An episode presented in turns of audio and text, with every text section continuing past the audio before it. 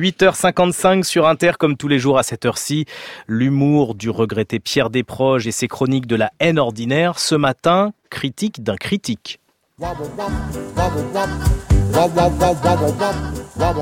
Un critique de film dont je tairai le nom afin qu'il n'émerge point du légitime anonymat où le maintient son indigence, écrivait dans un hebdomadaire dans lequel, de crainte qu'il n'y pourrisse, je n'enfermerai pas mes harengs, un critique de film, disais-je donc, avant de m'ensabler dans les méandres sournois de mes aigreurs égarées entre deux virgules si éloignées du début de ma phrase que voilà-t-il pas que je sais plus de quoi que je cause. Un critique de film écrivait récemment, à propos, je crois, d'une comédie de Claude Zidi, deux points ouvrez les guillemets avec des pincettes. C'est un film qui n'a pas d'autre prétention que celle de nous faire rire. Je dis merci. Merci à toi, un continent crétin justement ignoré. Merci d'avoir fait sous toi, permettant ainsi à l'humble chroniqueur radiophonique quotidien de trouver matière et je pèse mes mots, à entretenir sa verve misanthropique, que les yeux tendres des enfants et la douceur de vivre en ce pays sans barreaux aux fenêtres des dictateurs en fuite font encore trop souvent chanceler. C'est la verve qui chancelle, soyez, soyez attentifs quand même. Relisons ensemble cette sentence digne de figurer au fronton du mausolée à la gloire du connard méconnu mort pour la petite transe. C'est un film qui n'a pas d'autre prétention que celle de nous faire rire. D'abord, je passerai sur l'écrasante fadeur du lieu commun. Ce qui, sans génie, je vous l'accorde, me fait bouillir, c'est qu'un cuistre ose rabaisser l'art, que dis-je l'art, l'artisanat du rire au rang d'une palote besognette pour façonneur léthargique de cocottes en papier. Attention, qu'on me comprenne. Je ne plaide pas pour ma chapelle.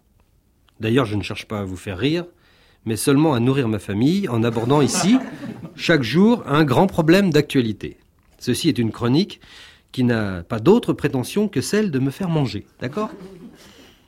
Mais toi, qui es-tu, zéro flappy, pour te permettre de penser que le labeur du clown se fait sans la sueur de l'homme?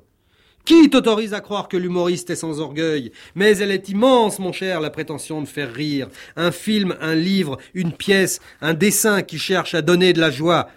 À vendre de la joie, faut pas déconner non plus. Ça se prépare, ça se découpe, ça se polit. Une œuvre pour de rire, ça se tourne comme un fauteuil d'ébéniste ou comme un compliment, je ne sais pas si tu vois ce que je veux dire, avec ce trou béant dans ta boîte crânienne.